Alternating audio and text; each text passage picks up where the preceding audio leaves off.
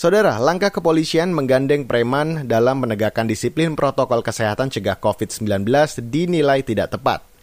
Sejumlah kalangan termasuk pedagang pasar khawatir dengan beberapa potensi dampaknya. Simak laporan tim KBR yang akan dibacakan Valda Kustarini.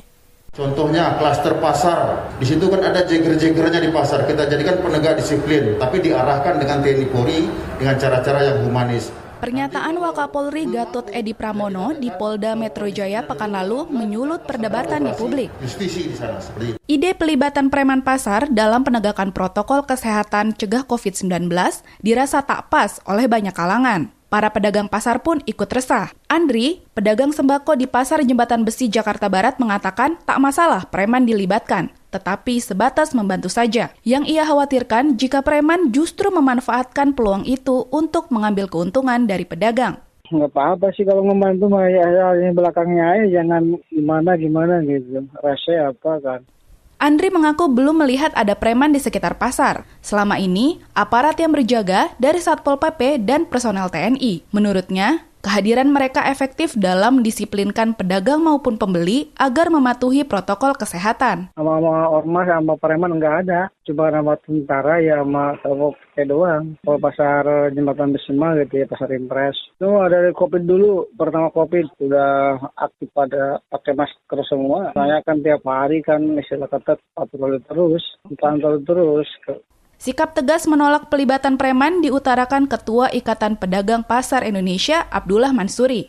Menurutnya, preman bukanlah bagian dari pasar sehingga pelibatannya bakal memancing konflik sosial. Preman pasar itu bukan bagian dari pasar. Preman pasar itu justru akan menjadi persoalan baru jika mereka dilegitimasi oleh pihak kepolisian. Tidak perlu ada pihak-pihak luar yang justru memperkeruh suasana di pasar tradisional. Protokol kesehatan akan terus kita lakukan secara persuasif, kita akan dorong secara maksimal agar pedagang itu bisa menjalankan protokol kesehatan melalui kesadaran sendiri. Menurutnya, aparat tak perlu menggandeng pihak luar seperti preman untuk melakukan edukasi. Di pasar, Para pedagang juga memiliki struktur komunitas sendiri yang bisa diberdayakan untuk membantu kerja aparat kita bersama-sama dengan ketua blok, ketua paguyuban akan melakukan sosialisasi dengan intens ya, melakukan komunikasi dengan baik, melakukan edukasi dengan baik untuk dapat menjalankan protokol kesehatan ini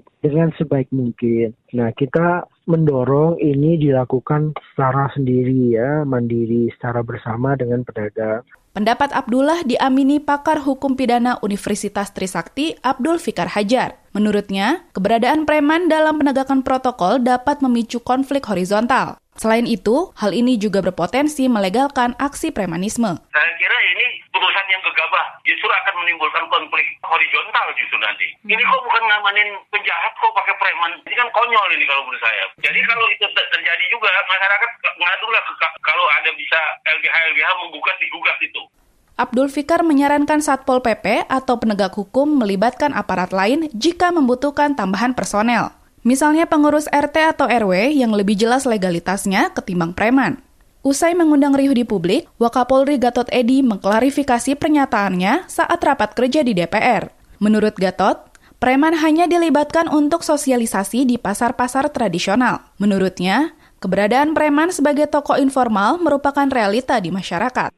Nah, ada pasar punya pemerintah, pasar jaya, ada kepala pasarnya itu mudah. Tapi ada pasar-pasar tradisional. Realitas di masyarakat kita tradisional itu nggak ada tuh. Realitasnya mungkin ada yang menyebutnya kepala keamanannya, ada yang menyebutnya mandor di situ, ada yang menyebutnya jagger, ada preman. Gatot menegaskan preman tak bakal diberi wewenang untuk menindak, tetapi membantu sosialisasi protokol. Ranah penegakan aturan tetap berada di tangan aparat hukum. Bukan kita merekrut preman itu yang keliru, tapi kita merangkul mereka-mereka pimpinan-pimpinan informal yang ada di komunitas itu untuk bersama-sama kita membangun satu kesadaran kolektif untuk mematuhi protokol COVID-19. Jadi mereka tidak menegakkan perda, tidak. Gagasan Gatot mendapat dukungan dari Komisi Kepolisian Nasional Kompolnas. Tokoh seperti preman pasar bisa dimanfaatkan pengaruhnya untuk mengedukasi masyarakat tentang protokol kesehatan. Juru bicara Kompolnas, Pungki Indarti meminta publik tidak terburu-buru menilai buruk gagasan ini. Meski setuju, Ia mewanti-wanti agar pelibatan preman diawasi ketat. Nah, kita melihat Indonesia ini kan negara paternalistik, jadi butuh contoh dari tokoh atau orang-orang yang dituakan. Oleh karena itu, polisi bisa melibatkan orang-orang yang berpengaruh itu tadi, nggak cuma jeger, ada juga misalnya tukang ojek, tokoh perempuan, misalnya diajak untuk mengajak yang lain-lain itu sama-sama nurut gitu. Saya rasa semakin banyak yang diajak untuk bisa menularkan pada masyarakat itu lebih baik. Demikian laporan tim KBR, saya Valdo Kustarini.